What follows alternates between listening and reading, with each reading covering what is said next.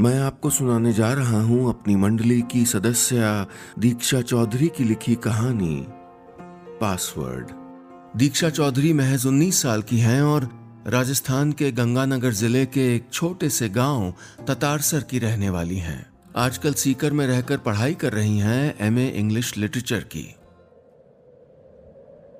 पहाड़ की चोटी से नीचे छूटा सब कैसा दिखता होगा? पहाड़ की सबसे ऊँची फुनगी पर बैठा परिंदा तने के इर्द गिर्द रेंगती चींटियों को देखकर खुद पर गर्व महसूस करता होगा ना? मुझे भी वैसा बनना है। उस परिंदे जैसा। पहाड़ की चोटी से नीचे छूट गई दुनिया को देखने वाले जैसा। और इसके लिए मैं कुछ भी कर सकता हूँ। अगर अगर मौका मिले तो जो कर रहा हूँ उससे भी बढ़कर। हेलो? फ़ोन के उस तरफ़ से आवाज़ आई तो मैं अपने ख्यालों से बाहर निकला। हेलो गुड मॉर्निंग साहब मैं आपके बैंक से बात कर रहा हूँ। मैंने उसी रटे रटाए तरीके से बात शुरू कर दी। हाँ जी? उस तरफ़ से जवाब मिला। अकाउंट होल्डर किसी गाँव का रहने वाला था। जितनी जानकारी मुझे अपने लैपटॉप स्क्रीन पर नज़र आ रही थी, उसके मुताबिक शायद ज़्यादा पढ़ा लिखा नहीं था। सर, आपके अकाउंट में पिछले कुछ महीनों से कोई लेन देन नहीं हुआ है। आपका अकाउंट बंद होने वाला है। बंद? आपके अकाउंट में जितना बैलेंस है, वो भी कट जाएगा। अरे, पर ऐसे कैसे? अगर आप बंद नहीं करना चाहते तो मुझे कुछ डिटेल्स दे दीजिए, मैं यहीं से रोक दूँगा। जी जी, बंद नहीं करना भाई। उसकी आवाज़ में चिंता थी। मेरा सबसे बड़ा हथियार। अगले कुछ मिनट में मैंने उस आदमी से उसका कार्ड नंबर पूछा, फिर सीवीवी और लास्ट में एक ओटीपी यानी वन टाइम पासवर्ड घबराहट में वो सब मुझे बताता गया। जब तक उसे समझ आया होगा कि अकाउंट खाली हो चुका है, मैं कॉल काट चुका था और सिम डालकर फेंक चुका था डस्टबिन में। मैंने चैन की सांस ली। सुबह से करीब सातवीं कॉल थी है पर इसमें इतना हाथ लग गया था कि अगले दो चार दिन आराम से बैठ सकूँ। मैंने लैपटॉप बंद किया और पीछे की तरफ़ सोफे पर अपना सर टिका दिया। नज़र सामने दिखती अधखुली खिड़की पर टिकी थी। कोहरे के बीच से आसमान में खिला आधा चाँद नज़र आ रहा था। दुखती आँखों को सुकून देती एक रोशनी। साहिल, तुमने सर्दियों में चाँद देखा है? अनन्या ने कैसे बच्चों की तरह चहक के पूछा था मुझसे। हाँ मतलब दिख ही जाता है। मेरा नीरज सा जवाब सुनकर उसने फिर पूछा था, नहीं, ऐसे नहीं स्पेशली छत पे जाकर, बहुत देर तक। मैंने थोड़ा सोच कर जवाब दिया था, नहीं, ऐसे तो नहीं। तो चलो चलो ना। कहते हुए वो मुझे छत पर ले आई थी। मेरे ठिठुरते हाथों को अपनी गर्म हथेलियों में छुपाए, वो देखती रही थी जाड़े की रात का आधा चमकता चाँद। और मैं उसे, बताओ ना, तुम्हारा हिस्सा कौन सा है? उसने फिर एक सवाल मेरे सामने रख दिया था। उस रोज मैं चुप रहा था, मगर कभी तो वो जान जाएगी ना, जान जाएगी कि मेरे हिस्से में चाँद का बुझा हुआ टुकड़ा आता है। कि मैं उसके लायक नहीं हूँ, कि मैं कोई सॉफ्टवेयर डिज़ाइनर नहीं हूँ, एक फ्रॉड हूँ, एक चोर। सोचते ही मुझे लगा जैसे किसी ने मुझे पहाड़ की चोटी से नीचे धकेल दिया हो और मैं गिरता जा रहा हूँ, गहरा और गहरा। अपराध की ये दुनिया बड़ी धुंधली है। चमकती स्क्रीन जैसे कोहरे से ढकी कोई सड़क हो। ठीक अगले पल कदम कितने गहरे गड्ढे में रखा जाएगा, कोई नहीं जानता। कब एक फेक नंबर से भेजा गया लिंक कोई खोल लेगा और कब मेरी फेक कॉल को सच समझकर मुझे अपनी सारी डिटेल्स बता देगा, मैं बड़े आराम से उसके अकाउंट से पैसे उड़ा लूँगा या कब मेरी कोई चूक खुद मुझ पर ही भारी पड़ जाएगी। मैं ऑनलाइन शॉपिंग वेबसाइट्स के नाम से मेल भेजकर मैसेज करके या बैंक के नाम पर फ्रॉड कॉल्स जिस दिन जैसे बात बने, उसी तरीके से काम करता हूँ। कई बार हफ्तों तक नाकाम भी रहता हूँ। अब इस काम में सिर्फ़ मेरा स्मार्ट होना काफ़ी नहीं है, सामने वाले का लापरवाह होना भी ज़रूरी है। इसे अपना हुनर कहूँ या किस्मत, मैं अपने दो साल के करियर में एक बार भी पकड़ा नहीं गया हूँ। किसी को मुझ पर शक हो भी नहीं सकता है। अच्छे माहौल में पढ़ा हूँ, अच्छी सोसाइटी में रहता हूँ वेल बिहेव्ड हूँ। सब सिर्फ़ इतना जानते हैं कि सॉफ्टवेयर डिज़ाइनर हूँ और वर्क फ्रॉम होम करता हूँ। यही अनन्या से भी कहा था मैंने, लेकिन उससे बोला, ये झूठ दिनों दिन मुझ पर बोझ बनता जा रहा है। जब कोई हमारी हर बात पर बिना एक भी सवाल किए यकीन कर ले, हमारे खुद पर उठते सवालों की गिनती बढ़ने लगती है। ऐसी ही है वो। पहले दिन से मुझ पर आँख बंद करके भरोसा करने वाली। मुझे याद है सितंबर की वो भीगी सी शाम जब हम पहली बार मिले थे। उस शाम मैं एक लैपटॉप स्टोर में था। नया लैपटॉप खरीदने के बहाने उनके कुछ हैक समझने गया था। मैं अपने काम के तरीके को थोड़ा अपडेट करना चाहता था। पर कैसे, ये खोजना अभी बाकी था। तभी मुझे एक लड़की की आवाज़ सुनाई दी। यार, बहुत कंफ्यूज हूँ। कुछ समझ नहीं आ रहा है। तू ही बता ना। मैंने देखा कि मुझसे थोड़ी दूर काउंटर पे खड़ी एक लड़की फ़ोन पे बात कर रही थी। आसमानी कुर्ता, कानों में मोर पंख जैसे झुमके और ढीले जूड़े में बंधे बाल। बेचैनी में उसका चेहरा और भी खूबसूरत लग रहा था। मैं उठकर उसकी तरफ़ चला गया। कैन आई हेल्प यू मैंने हिचकिचाते हुए पूछा। किसी अजनबी लड़की से बात करना मेरे लिए कभी इतना आसान नहीं था, लेकिन उस दिन जाने क्या हो गया था मुझे? जैसे वो कोई जादूगरनी थी और मैं बहुत जल्द बनने वाला था उसके जादू में, या शायद बन चुका था। यस प्लीज़ कुछ समझ नहीं आ रहा है। वो बोलती जा रही थी। मैं एक पल उसकी तरफ़ देखता रहा। उससे भी ज़्यादा बातें करती उसकी आँखों की तरफ़। आप यहाँ काम करते हैं? उसने पूछा। नहीं नहीं but I can suggest you और फिर मैंने उसके बताए बजट का बेस्ट लैपटॉप चुनकर उसको थमा दिया। मैं कब से उलझी थी? थैंक यू सो मच मैं अनन्या, कहते हुए उसने अपना हाथ मेरी तरफ़ बढ़ा दिया। साहिल, मेरी आवाज़ धीमी थी लेकिन धड़कन थोड़ी तेज। उस दिन जाना कि पहली नज़र का प्यार कोई कल्पना नहीं, सच है। एक खूबसूरत सा सच।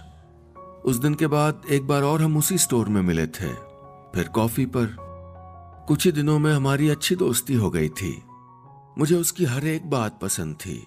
उसे मुझमें क्या पसंद था, मैं नहीं जानता। मगर एक शाम थाम लिया था उसने मेरा हाथ। कह दिए थे वो तीन जादुई शब्द जो मैं पहले दिन से कहना चाहता था। अनन्या के साथ वक्त कैसे गुजर जाता है, पता ही नहीं चलता। पूरा दिन साथ बिताकर भी जब वो अपने घर लौटने लगती है तो मैं कह देता हूँ, अरे, इतनी जल्दी? बैठो ना थोड़ी देर। आज दोपहर से हम साथ थे। वो कभी अपने मम्मी पापा के, अपने इंजीनियर भाई के किस्से सुनाती तो कभी अपने स्कूल के। बीच बीच में मनोहार भी करती कि मैं अपना लैपटॉप बंद कर दूँ। मैं उससे बात करते करते नए नए यू क्रिएट कर रहा था। ऐसे लिंक्स जिन पर यूज़र सिर्फ़ एक क्लिक करे और उसकी डिवाइस मेरे कंट्रोल में। फिर मैं अगर किसी तरह कार्ड की भी जानकारी जुटा लूँ तो उनके बिना ओटीपी बताए, अगर किस्मत साथ दे तो उन्हें अपनी बेवकूफ़ी समझ आने तक मेरा काम निपट चुका होता है। यार, जब देखो लैपटॉप, तुम ऐसे बचपन से थे क्या? अनन्या ने डाइनिंग टेबल पर कोहनी टिकाकर अपना माथा पकड़ लिया। नहीं, बचपन में तो बड़ा से आना था। मैं इतरा कर बोलने लगा। टाइम पे होमवर्क, दूध का ग्लास एकदम खाली, बाबा की हर बात मैं कहते कहते रुक गया।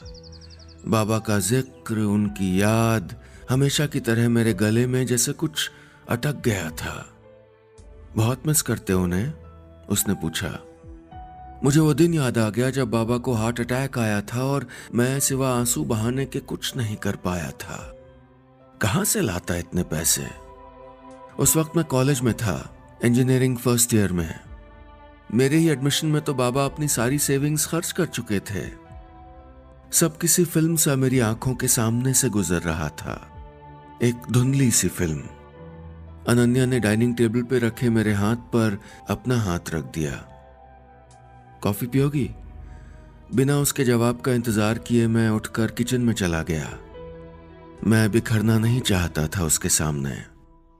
साहिल स्पेशल कॉफ़ी बनेगी आज? मास्टरनी जी, पीते ही हमारी फ़ैन हो जाएँगी। मैं किचन से बोलता जा रहा था, लेकिन अतीत का वो लम्हा मेरे जहन से हटने का नाम ही नहीं ले रहा था। अनन्या के जाने के बाद भी नहीं। वो मनहूस दिन मैं कभी नहीं भूल सकता था जब बाबा मेरे सामने अपनी आखिरी साँसें गिन रहे थे। मदद मांग मांग कर भी हार गया था मैं। मेरे पास कुछ था तो वो था मेरा दिमाग, जो बचपन से कंप्यूटर में तेज चलता था। बहुत तेज। बाबा के दफ्तर से घर पर आए पुराने डेस्कटॉप पर ही मैंने क्या क्या नहीं कर डाला था। कितने ही गेम्स बनाए नए नए प्रोग्राम, और भी जाने कितना कुछ जिसे देखकर मेरे तमाम दोस्त हैरान रह जाया करते थे। उसी तेज दिमाग का गलत इस्तेमाल पहली बार किया था मैंने उस रोज। कर लिया था मैंने पैसों का इंतज़ाम। लेकिन तब तक बहुत देर हो चुकी थी। बाबा मुझे छोड़कर जा चुके थे। उनकी मौत के बाद बैंक से मिले पैसों से जैसे तैसे मेरा कॉलेज तो हो गया था, लेकिन ग्रेड्स इतने कम कि मैं किसी अच्छी नौकरी की उम्मीद नहीं कर सकता था। दो रास्ते थे मेरे पास। या तो किसी सरकारी दफ्तर में सामान्य सी तनख्वाह और खूब सारी मेहनत वाली नौकरी कर लूँ या फिर शॉर्टकट बाबा के जाने के बाद इतना गुस्सा, इतनी कोढ़न थी मेरे भीतर कि मैं पहला रास्ता तो चुनना ही नहीं चाहता था। मुझे हर हाल में बड़ा बनना था, अमीर बनना था। तरीका चाहे जो भी हो। सुबह के दस बजने को थे। मैं कई दिनों से अपने अगले शिकार तलाश रहा था। ऐसे लोग जिन्हें आसानी से अपनी बातों में उलझाया जा सके। रात फिर खाना नहीं खाया ना तुमने? वॉक पर भी नहीं गए ना? हर संडे की तरह अनन्या की मीठी सी झिड़की लगातार मेरे कानों में पड़ रही थी। हफ़्ते के इस एक दिन उसके स्कूल के बच्चे तो बच जाते हैं, लेकिन मास्टरनी जी की सारी डांट मुझे सुननी पड़ती है। अनन्या ने घर में बिखरी चीज़ों को सही जगह जमाया, बेडशीट ठीक की, कुशन कवर बदले और फिर पर्दे हटाकर मेरे पास आकर बैठ गई। ठीक से बैठो ना? मुश्किल से सर्वाइकल पेन ठीक हुआ है। फिर से होने लगेगा। कहते हुए उसने मुझे सोफे से टिका दिया। कितनी फ़िक्र थी इस लड़की को मेरी। मैंने मुस्कुराकर उसकी तरफ़ देखा। सुनहरी धूप का टुकड़ा उसके चेहरे पर चमक रहा था। ऐसे क्या देख रहे हो? पूरा दिन घर में घुसे काम करते रहते हो, अपना ख्याल भी नहीं रखते। तुम हो ना ख्याल रखने के लिए, मैंने कहा। वो बोली, मेरी बात मानो तब ना। अरे, सारी बात तो मानता हूँ भाई तुम आई अच्छा तो फिर कोई नौकरी खोजो, निकलो घर से और फ़िलहाल इसे बंद करो, उठो, बाहर चलते हैं। धूप में बैठते हैं ना? कहते हुए उसने लैपटॉप मेरे आगे से उठा लिया। रुको तो मैंने हड़बड़ा कर कहा, लेकिन मैं कुछ कर पाता, इससे पहले वो लैपटॉप बंद कर चुकी थी। ओ God, I am so sorry. कहते हुए अनन्या उसे वापस खोलने लगी। कुछ इंपॉर्टेंट था क्या? I am really sorry. अरे, ऐसा कुछ भी नहीं। छोड़ो ना, तुम हो गया होगा सेव। कहते हुए मैंने उसके हाथ से लैपटॉप ले लिया, लगभग छीन लिया। अगर वो सच में स्क्रीन देख लेती तो? बहुत डरता हूँ मैं इस ख्याल से। ऐसे ही उस रोज मैं और अनन्या एक कैफ़े में बैठे थे। अनन्या न जाने कितनी देर से फ़ोन में कुछ कर रही थी। कुछ परेशान थी वो। क्या हुआ? मैंने पूछा तो वो बोली, देखो ना, फिर से अपनी मेल का पासवर्ड भूल गई। हमेशा भूल जाती हूँ मैं। मुझे दो तो। उसने अपना फ़ोन मुझे थमा दिया। पाँच मिनट की कोशिश के बाद मैंने फ़ोन उसे वापस दे दिया। Thank God! मैं तो सोचा था फिर से नया अकाउंट बनाना पड़ेगा। रिकवरी नंबर भी ऐड नहीं किया था मैंने। वो कितनी खुश हो गई थी। लेकिन फिर कुछ सोचकर उसकी मुस्कुराहट गायब हो गई। उसने पूछा, पर तुमने किया कैसे? मैं अचकचा गया। मैं कोई बहाना तलाश ही रहा था कि वो बोली तुमने चोरी से देख लिया था ना उस दिन, है ना? जितने सीधे दिखते हो उतने हो नहीं। वो फिर से खिलखिलाने लगी थी। मैंने भी अपनी बदहवासी और चालाकी मुस्कुराहट के तले छुपा ली। लेकिन कब तक? मुखौटों की मियाद ज़्यादा लंबी नहीं होती। दो मिनट में दो लाख पार, मामला ईमेल फ्रॉड का। अखबार के पहले पन्ने पर हेडलाइन थी। अपनी बैल्कनी में बैठकर कॉफ़ी के घूंट भरता हुआ मैं सोच रहा था कि अगर यही खबर कोई और पढ़ रहा होगा तो क्या सोच रहा होगा? शायद थोड़ा डर गया होगा। शायद ये तय किया होगा कि वो अब से थोड़ी और सावधानी बरतेगा। और मैं? मैं सोच रहा था कि ये मौका मेरे हाथ क्यों नहीं लगा? कौन होगा वो खुशनसीब जिसने इतना बड़ा हाथ मारा है? मैंने खाली कप सामने मेज पर रख दिया। फ़ोन उठाकर देखा तो अनन्या के कई मैसेज थे। टाइम से खाने, वॉक पर जाने जैसी मीठी हिदायतों से भरे। कुछ चिंता भरे भी कि आज फिर स्कूल से घर लौटने में देर हो जाएगी, फिर ट्यूशन है, माँ के साथ बाज़ार भी जाना है। ये लड़की बिना कितनी मेहनत करती है और कभी थकने का नाम तक नहीं लेती। सोची हूँ स्कूटी ले लूँ। अनन्या इस बार घर आई तो फिर से वही बात करने लगी। हाँ कब से कह रही हो तुम? स्कूल बस से घर आती हो, पूरा दो घंटे वेस्ट करके। दस मिनट का रास्ता है सिर्फ़, मैंने कहा। उसने जैसे मन ही मन को हिसाब लगाया और थोड़ा उदास होकर बोली, अभी नहीं ले पाऊँगी। अगले साल तक देखती हूँ। मैं उसके पास खिसक कर बैठ गया। मेरा बस चले तो अभी चुटकियों में उसकी प्रॉब्लम सॉल्व कर दूँ, पर जानता हूँ कि वो मेरी मदद नहीं लेगी। अपने भाई की हेल्प ले लो ना एक बार। उसने एक पल चुपचाप मेरी तरफ़ देखा। फिर बोली, नहीं, उनसे नहीं। क्यों? भाई है तुम्हारा? मैंने हैरानी से पूछा। पता नहीं तुम्हें बताना भी चाहिए कि नहीं? भैया की सैलरी इतनी थोड़े है। पापा कहते हैं कि सारा पैसा रिश्वत का है। मुझे नहीं चाहिए बेमानी का पैसा। मुझे लगा जैसे मुँह में कुछ कसैला घुल गया हो। मैंने हिचकते हुए कहा, एक बार ले लो, लौटा देना जल्दी। अच्छा ज़रूरत है तो उसूल तोड़ दूँ। बिल्कुल नहीं भाई। थोड़े एक्स्ट्रा ट्यूशन रख लूँगी, कुछ महीने और तंग हो लूँगी, लेकिन ये नहीं। उसका लहजा थोड़ा तल्ख हो गया था। मैं एकटक उसकी तरफ़ देख रहा था। मेरी छोड़ो, तुम होते तो क्या करते?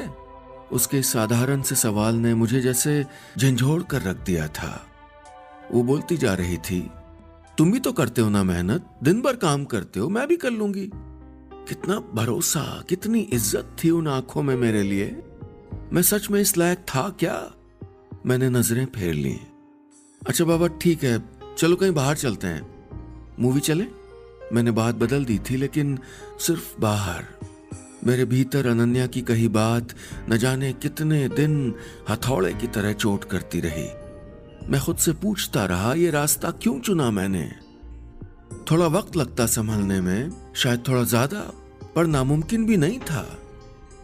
फिर खुद मेहनत करने के बजाय मैं औरों की मेहनत चुराने वाला क्यों बन गया?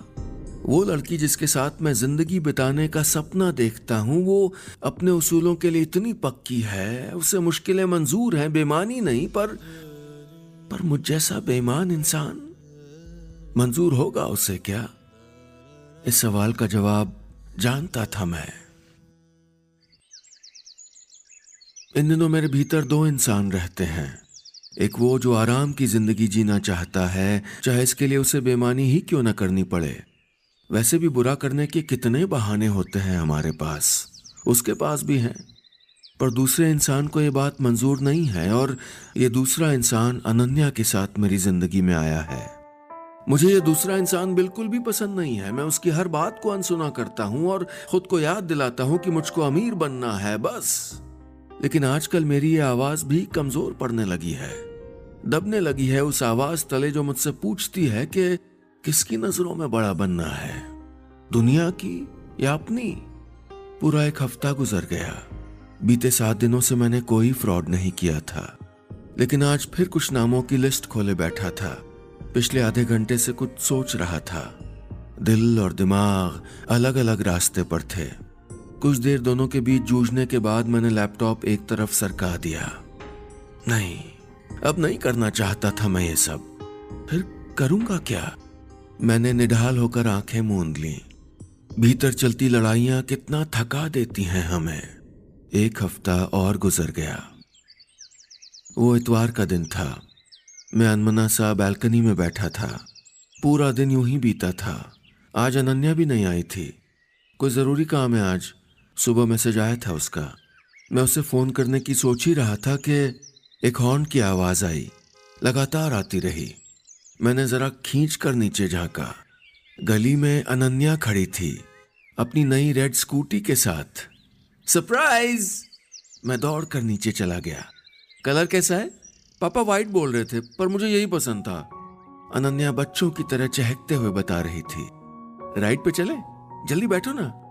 मैं उसके पीछे बैठ गया। मैं उसकी खुशी में खुश था, बहुत खुश, लेकिन एक उलझन अब भी थी दिमाग में क्या उसने अपने भाई की हेल्प ले ली, शॉर्टकट चुन लिया। मैंने हिचकते हुए कहा, कैसे मैनेज किया अनन्या? उसने तेज़ी से स्कूटी का हॉर्न दबाया और चहक कर बोली, आइडिया साहिल, आइडिया! कौन सा आइडिया? मैंने हैरानी से पूछा ईएमआई पर। और अब तो जल्दी घर पहुँचा करूँगी ना। तो बस एक्स्ट्रा ट्यूशन करूँगी और चुका दूँगी। कहते हुए उसने स्कूटी तेज दौड़ा दी। कितना हौसला, कितना भरोसा था उसे खुद पर, अपनी काबिलियत पर। मैंने उसे कस कर पकड़ लिया। वैसे एक न्यूज़ मेरे पास भी है। मैंने कहा तो उसने चहक कर कहा, वो क्या? मैंने एक जॉब के लिए अप्लाई किया है। उम्मीद है मिल जाएगी? मैं बीते हुए स्याह दिनों को तो नहीं मिटा सकता, लेकिन आने वाले दिन उजले होंगे, ये वादा मैं कर चुका था खुद से। सच? थैंक गॉड ऑफ़िस जाने लगोगे। तुम्हारा ये वर्क फ्रॉम होम बहुत खतरनाक था यार। हाँ सच में, मैंने कहा। उसने स्कूटी की रफ्तार थोड़ी और बढ़ा दी। उसके उड़ते हुए बाल मेरे चेहरे को छू रहे थे। आज फिर एक पासवर्ड मेरे हाथ लगा था। हम दोनों की खुशियों का आने वाले बेहतर कल का पासवर्ड।